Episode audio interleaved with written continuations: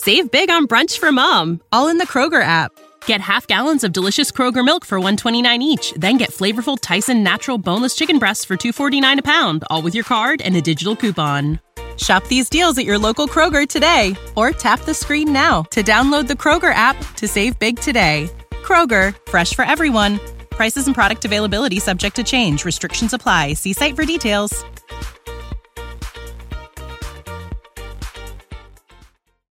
You know that fresh produce is the best produce. That's why at Kroger, we invest in local farmers to bring you seasonal picks that taste fresh from the farm good, like sweet corn, refreshing watermelon, and juicy peaches. So whether you're a delivery lover, a picker upper, or you shop in store, your local produce always tastes 100% fresh, or you get a 100% refund guaranteed.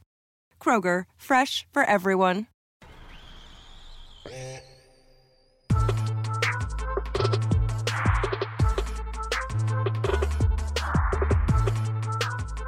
Welcome again, everybody, to the Pound for Pound podcast on the Fight Game Media website, podcast feed.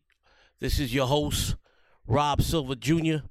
Today, we will be talking basically exclusively the 154 pound division historically from today and 20 15 to 20 years ago because we will be reviewing last night's Jamel Charlo, Brian Castano, undisputed junior middleweight championship of the world, super super welterweight, however you want to say it.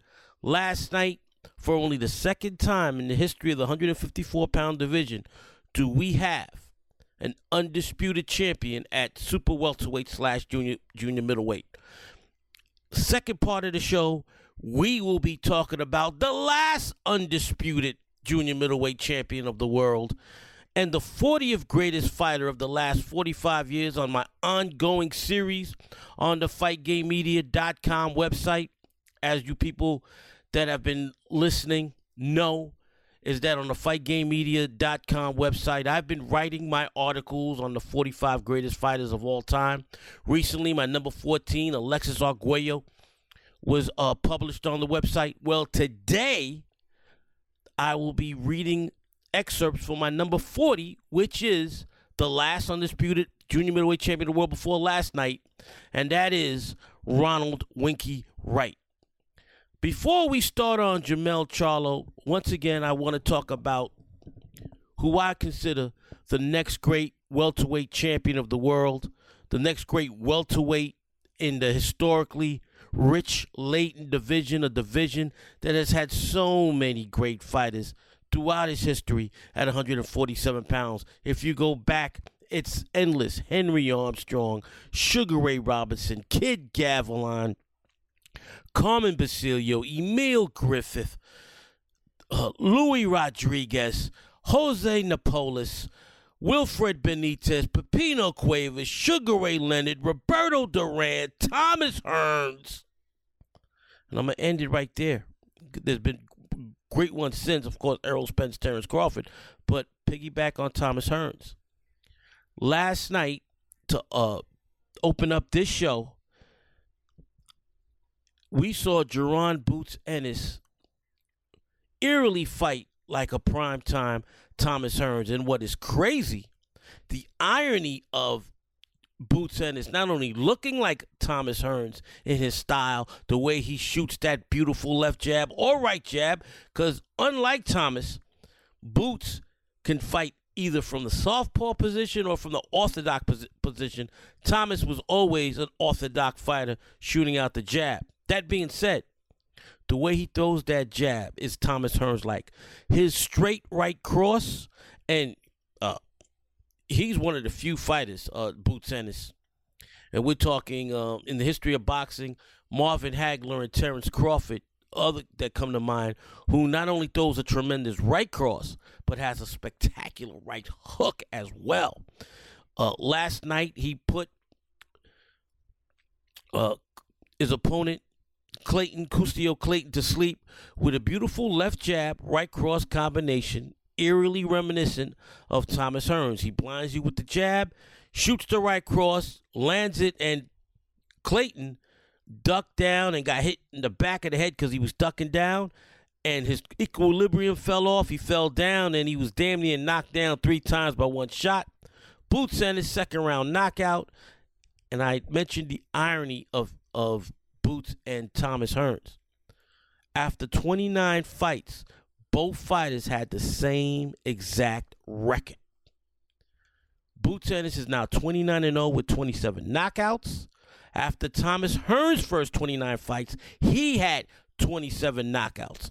And man, just a tremendous fighter. Ladies and gentlemen, if you've been listening to my old shows on World Championship Boxing, uh, the last 18 months here on Fight Game Media Pound for Pound podcast, you know that I have been uh, just on top of this man as far as him being the next great welterweight. I've said it since 2018, 2019, that this man will be the next legendary 147 pound fighter.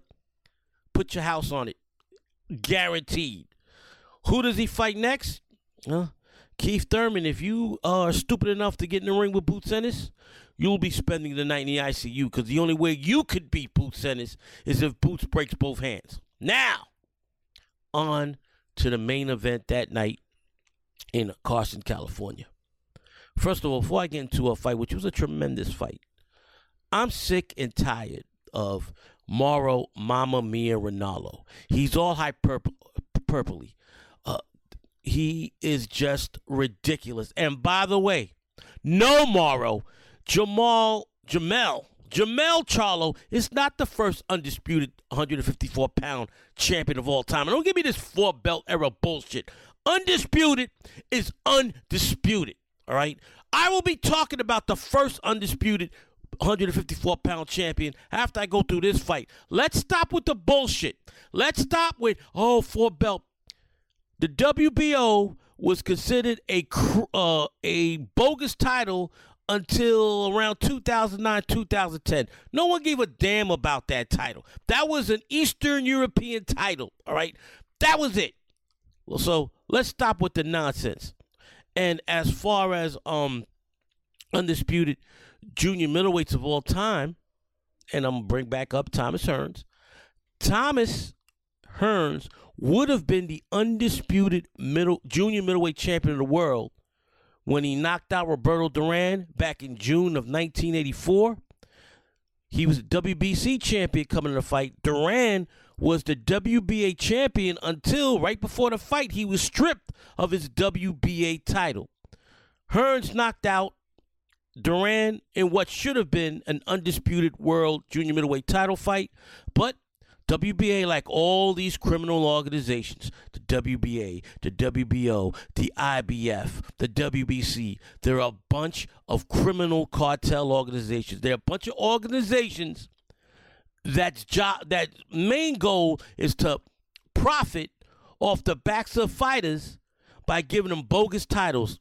So I don't give a goddamn about these organizations. They could die tomorrow. We and no longer will, will fighters have to fork over money to these organizations to defend a title that they won fair and square by being the best in their field. Now, on to Jermell Charlo versus Brian Castano. Jermell Charlo for the beautiful fight. I don't know what the hell Mauro Ranallo and Abner Mares were looking at. Yes, Castano forced the action.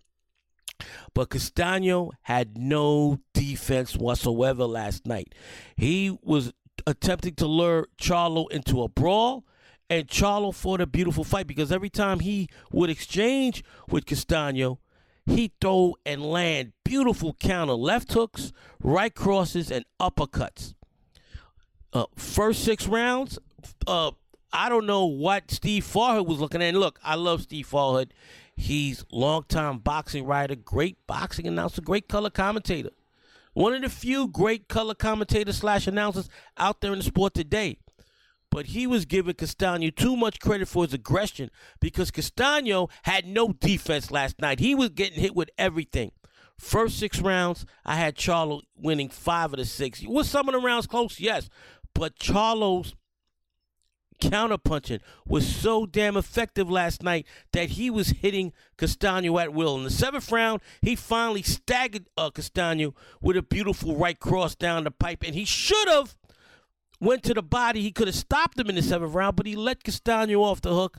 And you know what?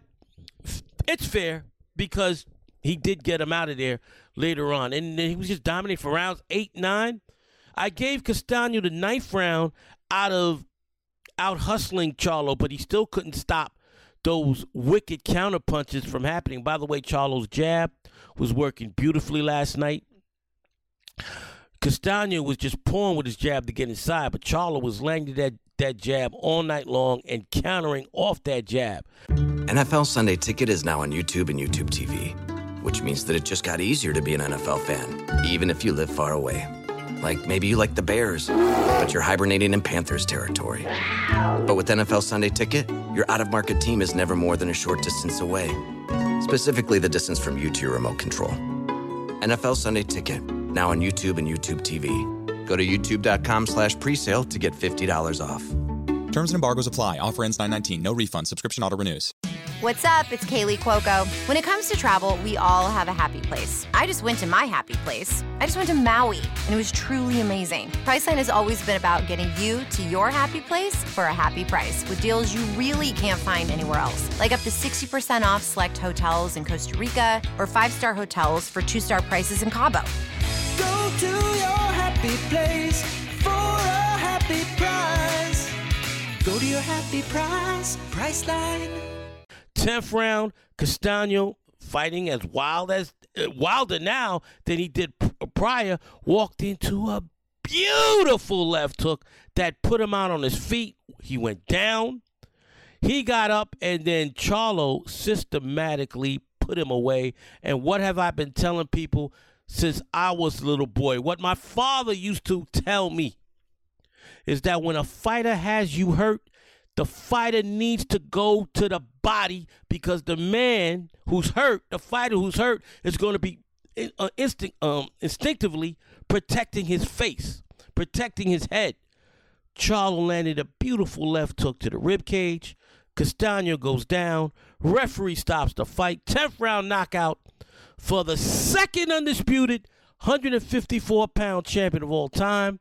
He um, should have been the third, but Duran was stripped, so officially the second greatest 150 not second greatest no no charlo's not the second greatest 154 pound champion second undisputed official undisputed 154 pound champion of all time. Uh, where does charlo go from here? 154 pound division is arguably the most gifted and deep division in boxing. You have um, another brawler in Sebastian Fundora, a guy who has no defense whatsoever. Yes, he's 6'5", 6'6". He weight bullies and beats his guys down. Charlo has the perfect style to obliterate Fundora. You have Tim Tszyu, who's still unproven. Yes, he's moving up and he's beating, and, and he fought a great, great fight. He was rocked in the fight. He was hurt, uh, but he came back and and uh, he fought great in his last fight. But is he ready to face Jermell Charlo? We'll, we're going to know sooner or later because both Tszyu and Fundora are mandatory con- uh, challenges for their respective criminal drug cartel organizations to face Jermell Charlo. Or does Charlo say fuck the belts and fight the winner of the proposed Errol Spence Terrence Crawford fight because I believe after Crawford and Spence fight each other that they both will be moving up to 154 making that division even more loaded. You got Charles Conwell up and coming 154 pound contender who's a tremendous fighter.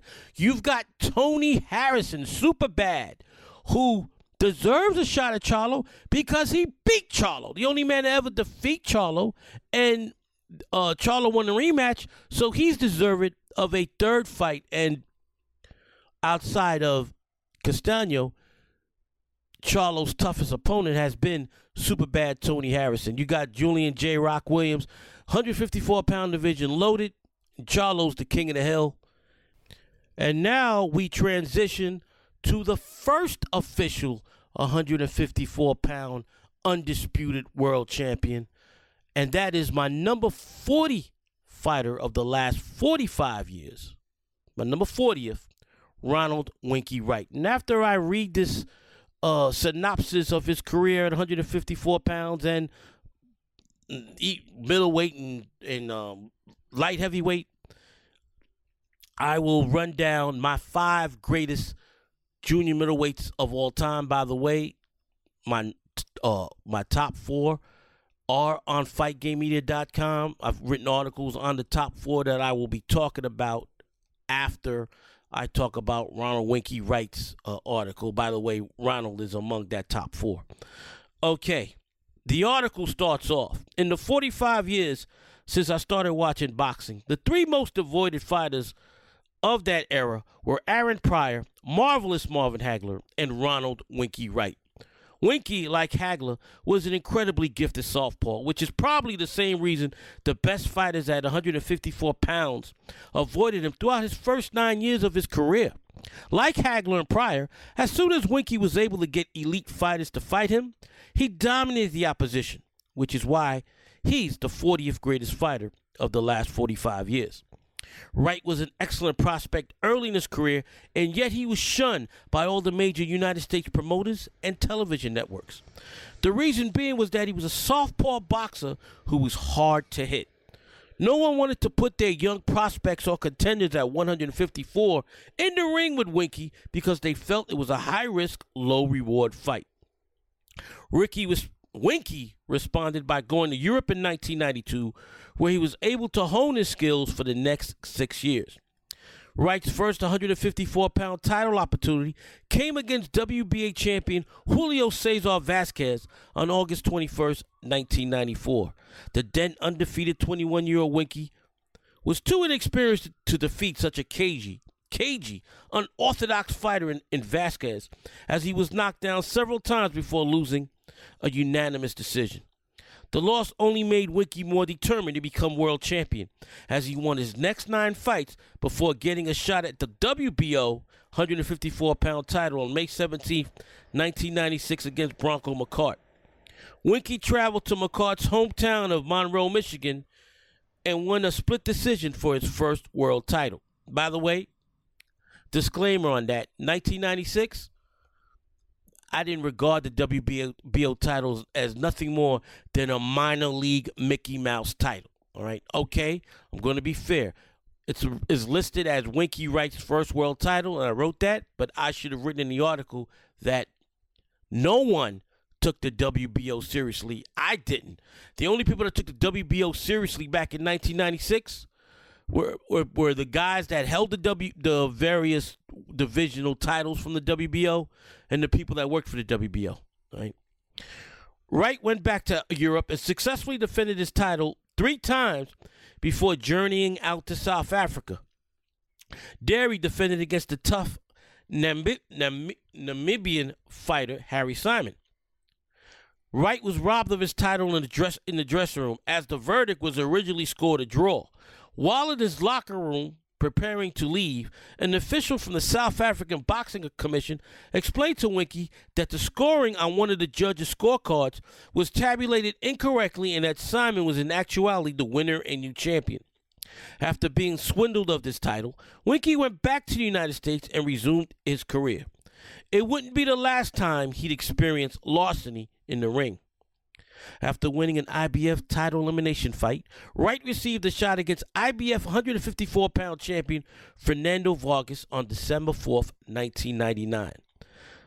The fight was televised on HBO. This was the first time my father and I had ever seen Wright fight on television, and although we heard he was a slick boxer, we didn't think he could defeat one of the rising young stars in boxing Vargas had been on television since his pro debut and had become a very popular power punching champion. Right away, my father and I were impressed with the way Winky, Winky fought. Winky stayed right in front of Vargas and made him miss all night long while landing several rapid fire combinations. Wright had a unique defensive posture. He'd keep his long arms practically glued to his face and deflect his opponent's punches off his gloves and arms. With that defensive stance, he was able to hit you at will because he was always in position to hit you with his tremendous right jab and hand speed. Vargas's face looked like it had been hit with a baseball bat after the 12 rounds were completed. My father and I were shocked and dismayed when Vargas was awarded the decision. It was the worst it was one of the worst robberies my father and I ever had the displeasure to see. Once again, Winky had to get back to the drawing board. Winky never received the rematch against Vargas as Vargas lost his title a year later to the legendary Puerto Rican fighter Felix Tito Trinidad. Instead of defending against Winky, Trinidad moved up to 160. Winky fought and easily defeated Robert Frazier by decision on October 12, 2001, to finally win the IBF title vacated by Trinidad. After easily defending his title four times, Wright was ready. White, right, Winky was ready for the biggest fight of his career a unification title fight on March 13, 2004, against WBA and WBC title holder Sugar Shane Mosley. Now, I want to explain this. And don't give me this four belt undisputed bullshit. In 2004, when Winky Wright fought Shane Mosley, Winky Wright was the IBF champion, Mosley was the WBA and WBC champion. The media, the networks, Everybody said that this was for the undisputed 154 pound champion championship. No one even talked about, oh, the winner's got to fight the WBO title to unify. No, because like I said, the WBO back then was a bogus organization. Now, all four organizations, in my opinion, are bogus. But when it came to what the general public and the media and the hardcore boxing fans thought of the WBO at the time, the WBO was considered the CBA of boxing. Okay, the CBA of boxing. Uh, old old basketball fans, you remember the CBA? That's what the WBO was looked upon back in 2004. Okay, on back to the article. Just as he did against Vargas, Wright put on a defensive clinic against the favored Mosley. Mosley was unable to penetrate Winky's guard and avoid his sizzling combinations.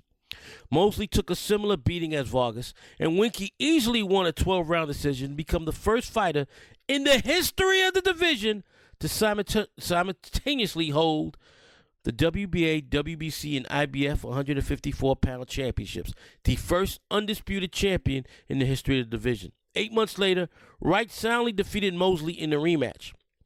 A few months later, Wright vacated all his titles to move up to 160 pounds. Wright's first fight at middleweight occurred on March on May 14, 2005, against Puerto Rican legend Felix Trinidad.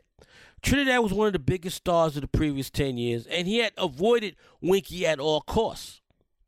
Trinidad had suffered a brutal 12 round beating at the hands of Bernard Hopkins in September of 2001 and was truly never the same after that fight. He wouldn't have beaten Winky in his prime, never mind at the then age of 32. Winky put on a virtuoso performance that night against Tito, landing his sizzling right jab at will while easily blocking the vast majority of the Puerto Rican icon's vaunted power shots. Winky won every minute of every round to easily win a 12 round decision. Then, after defeating middleweight contender Sam Soliman in, in his next fight, Wright, right Winky Winky Wright signed to fight the Ring Magazine and lineal 160 pound champion Jermaine Taylor in an attempt to become a two division world champion. On the night of June 17, 2006, Wright and Taylor fought a very spirited and underrated fight in terms of ring action. Tyler Taylor at the time had one of the best left jabs in the sport to counter Winky's own great right jab. After 11, ra- after 11 rounds, I felt Taylor needed a knockout to win, as I had Winky winning seven rounds to four after 11. Winky all but gave away the 12th and final round as a desperate Taylor outworked him the entire three minutes of the final stanza. This lack of urgency on Winky cost him the fight in middleweight championship. By winning that last round, Taylor escaped with a draw. It would turn out to be the last great moment of Winky's career. A year later, on July 21st, 2007, Winky moved up to 175, the light heavyweight division, to defend the 42 year old Hopkins for his Ring Magazine light heavyweight title. Although six and a half years younger than the wily Hopkins, it was Winky who looked, looked much older that night, as for the first time in his career, he was outboxed. Hopkins totally dominated right to win the decisive 12 round decision. Wright will fight two more times over the next five years, losing decisions to Paul Williams and Peter Quillin, while looking nothing like the great fighter he was the nights he defeated Mosley, Trinidad, and the robbery against Fernando Vargas. He would end his career with a record of 51 wins, six losses, and one draw. Ronald Winky Wright was such a technical marvel inside the ring. He was a boxer who made his opponents miss by staying in the pocket, not having to move much, and using his incredibly long arms to block and, def- to block and deflect their punches. He had a pinpoint right right jab that was one of the greatest jabs ever utilized by a southpaw. He threw punches and combinations and everything off his jab because he was so relaxed in the ring and didn't move around too much. He was as fresh in the 12th round as he was in the first first round. At 154 pounds, legendary fighters such as Ch- Trinidad and Oscar De La Hoya purposely ducked him. Wright would travel to your hometown and kick your ass in front of your hometown fans. All of these attributes add up to Winky being the 40th greatest fighter of the last 45 years. Ladies and gentlemen, you can go to the same website, fightgamemedia.com, where my series of the 45 greatest fighters of the last 45 years is ongoing. And you could look at the series I did on the greatest super welterweight slash junior middleweight slash 154 pound fighters of all time. I only wrote four because I, at the time, a bunch of fighters, the Charlo brothers, Erislandy Lara, and Canelo, were so close in accomplishment at 154 that I didn't have a decisive number five. After last night, we have a decisive number five. Jamel Charlo is the number five greatest junior middleweight of all time. Um, he has the best resume at 154 um, since Terry Norris and since uh, Ronald Wright and since Thomas Hearns and since Mike McCallum. He's fought basically everybody at 154. That's not Tszyu Fundora, the two up and Charles Conwell, the three up and coming, exciting young 154 pounders. Last night clinched it after struggling in his first fight against Castano, and many people felt he was lucky to escape with a draw against Castano. Um, like I mentioned earlier in the program, he stepped his game up. His counterpunching was on point.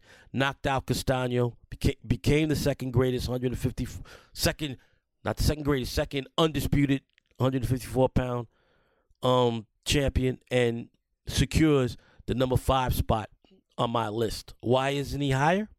Because the four guys above him are all legendary Hall of Famers who had incredible wins and were, in my opinion, just greater fighters at 154. Number four, Ronald Winky Wright. I just read all his attributes. If you look at Charlo's greatest wins at 154, Jamel Charlo doesn't have a win against a single Hall of Fame eligible fighter. A fight he's never beaten anybody at 154 that's going to the Hall of Fame. Ronald Winky Wright dominated Shane Mosley in two fights, and Mosley is in the International Boxing Hall of Fame. My number three, greatest 154 pound uh, champion of all time, terrible Terry Norris. Norris's biggest problem was he had a very bad chin, and, and he was a three time 154 pound champion. And yes, he defeated Hall of Fame fighters, but he f- defeated several of them. The two main ones, Donald Curry and Sugar Ray Leonard, when they were way past their prime, way past their prime. He beat a washed up Meldrick Taylor. Um, he got uh, knocked out by Simon Brown in one of the biggest upsets in boxing history. Turned around and beat Simon Brown, three time 154 pound champion, great boxer puncher, beautiful fighter. Only problem is he didn't have a chin, and that's why he's at number three. Number two, the body snatcher Mike McCallum, one of the most avoided fighters in the history of boxing. He won the title that was stripped from that was stripped from Roberto Duran by defeating Sean Mannion in Madison Square Garden in October of 1984 to become the WBA champion, and he defended that title three years. And in those three years, he was an incredible, incredible 154 pound champion. He knocked out Julian Jackson, totally obliterating Julian Jackson in the second round. And then, July of 1987, he fought a very, very skillful former undisputed 147 pound champion, Donald Curry. And for the first four rounds, Curry was boxing beautifully against McCallum. McCallum, biggest problems were against guys that could move, and Donald Curry was fighting beautifully, beautifully. But the great equalizer was McCallum's left hook. As in the fifth round, Curry went straight back and got caught with a picture perfect left hook that paralyzed him. He couldn't get up. McCallum wins by fifth round knockout and vacates the title to go on to, to win world titles at middleweight and light heavyweight. But as far as 154 pound goes, McCallum never lost. And the two biggest wins of his career were knockouts over Hall of Fame fighters Julian Jackson and terrible Terry Norris. And my greatest 154 pound champion of all time, the legendary Thomas Hitman Hearns, my all time favorite fighter, the first fighter that I followed from the beginning of his career in 1977 to the end of his career. Thomas Hearns at 154 pounds was at his utmost best. And after defeating Wilfred Benitez, and he outboxed a master boxer in Wilfred Benitez, he broke his hand midway through the fight, and Hearns, with just a jab alone, beat a master technician in Wilfred Benitez, December of 1982 in New Orleans, Louisiana, I believe, and people could correct me. December 3rd, 1982 was the date of that fight. After beating Benitez, and Benitez is better than any fighter that uh, Jermell Charlo ever defeated. Okay, he would go on to have his most sensational, destructive knockout of his career, June of 1984 against Roberto Duran in what was supposed to be for the undisputed 154 pound title, but Duran was stripped of the title because back then the WBA did not want to have the same world champions at the WBC. The WBA on and on and on again would strip their champion of the title before they'd fight for a unification fight. And it happened to Mike McCallum twice in his career. Okay, at at at a at a middleweight, Mike McCallum was to was supposed to fight James Toney for the I'm sorry, it only happened to McCallum one time, and that was when he fought James Toney. And um, I'll talk more about that fight in a future episode when I talk about uh, the body snatcher Mike McCallum. Anyway, back to the WBA. The WBA would do it twice. Um, at, at 160 pounds in 1980, March of 1989, when the, their WBA champion Sumbu Kalambay fought the IBF champion Michael Nunn. They stripped Kalambay the WBA title before Nunn knocked him out in the first round. And then when Mike McCallum fought James Toney in December of 91, they stripped McCallum before he fought Toney to a 12 round draw in one of the greatest middleweight fights of all time. But Thomas Hearns that night was robbed the WBA title. He wasn't given a chance to win a title that he rightfully deserved because he obliterated Roberto Duran in the second round, knocked out Duran, and Duran was comatose on the ca- on the canvas for several minutes.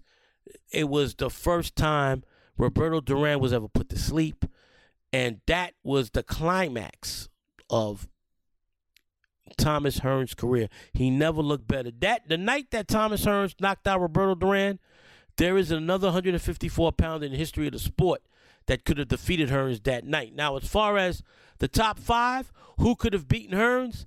Definitely Mike McCallum could have defeated Thomas Hearns because he had a great chin and he was a great body puncher. And Hearns had problem with inside fighters that can go to the body, that could take a punch, and that could hit. Case in point, his losses to Marvelous Marvin Hagler and Sugar Ray Leonard.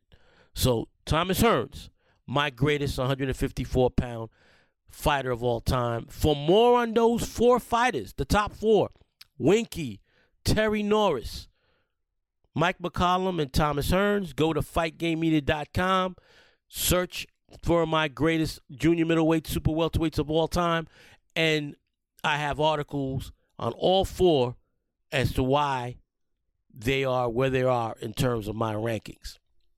Ladies and gentlemen, it was again my pleasure to talk to you guys. I'm having fun doing these solo shows. Uh, shout outs to my man uh, John LaRocca because he does an incredible classic wrestling podcast on Fight Game uh, uh, on the Fight Game podcast uh, feed, and I would I would I, I highly recommend you guys go uh, listen to his show. Take it home. There's another great classic wrestling podcast on the Fight Game Media free podcast feed, and that is write this down with the legendary all-time greatest Japanese wrestling historian Fumi Saito and one of the heads of the Fight Game Media podcast and a media website, and that is Justin Nipper. These guys do an incredible job, and Fumi reminds me of me when he talks Japanese wrestling. When he talks Japanese wrestling history, it's akin to me talking boxing history. Shit comes off the top of his head nonstop. He doesn't have to read anything or anything. It just comes off the top of the head. The professor of Japanese wrestling, for you old school wrestling fans, I recommend John the Rock LaRocca's podcast and Fumi Saito and Justin Nipper's podcast on the Fight Game Media Free podcast web um, feed. Now, for guys that want bonus content, including a monthly show on my own, go to the go to the uh, the notes in the description of, of this podcast. Click on the Patreon a link if you guys are interested. If you guys are interested, for five dollars a month, you get an extra show of mine, exclusive only to Patreon members, and that is my greatest upsets in boxing history. I'll be recording one soon on uh, the fall of 1978's uh, incredible upset of Vilomar Fernandez over Alexis Arguello, which is the latest article I've written on the fightgamemedia.com on his uh, him being the 14th greatest fighter last 45 years in my opinion. But besides my extra show that's exclusive to Patreon members, you have John LaRocca and the head of the Fight Game Media empire, uh, Garrett Gonzalez, Double G. They have an ongoing series where they look at the Monday Night Raws from 1997 and 1998. They give an they give an incredible rundown and a, a comprehensive rundown. They talk about the angles back then because they were young enough because at the time uh, Garrett would have been tw- 21 years old, and John, John and Garrett about the same age. So they were reading The Observer. They were hardcore wrestling fans, so they remember everything from that era. So they're the perfect men to break this down. Uh, I highly recommend that show. And then you have exclusive content from AEW, WWE, Impact, Bloodsport, UFC, Bellator, uh, the best coverage of pro wrestling and mixed martial arts on the planet on the Fight Game Media Patreon uh, exclusive content as well as the free pod. And if you guys have listened to the other shows, you you you know what you're missing if you're not a Patreon member. Um, and of course, my little boxing show on the Patreon feed. Ladies and gentlemen, I will be back next week with my number 39 fighter of the last 45 years as far, and also a rundown of the biggest fights of next weekend. Until then, peace and blessings. Save big on brunch for mom, all in the Kroger app. Get half gallons of delicious Kroger milk for 129 each, then get flavorful Tyson natural boneless chicken breasts for 249 a pound, all with your card and a digital coupon. Shop these deals at your local Kroger today or tap the screen now to download the Kroger app to save big today. Kroger, fresh for everyone. Prices and product availability subject to change. Restrictions apply. See site for details.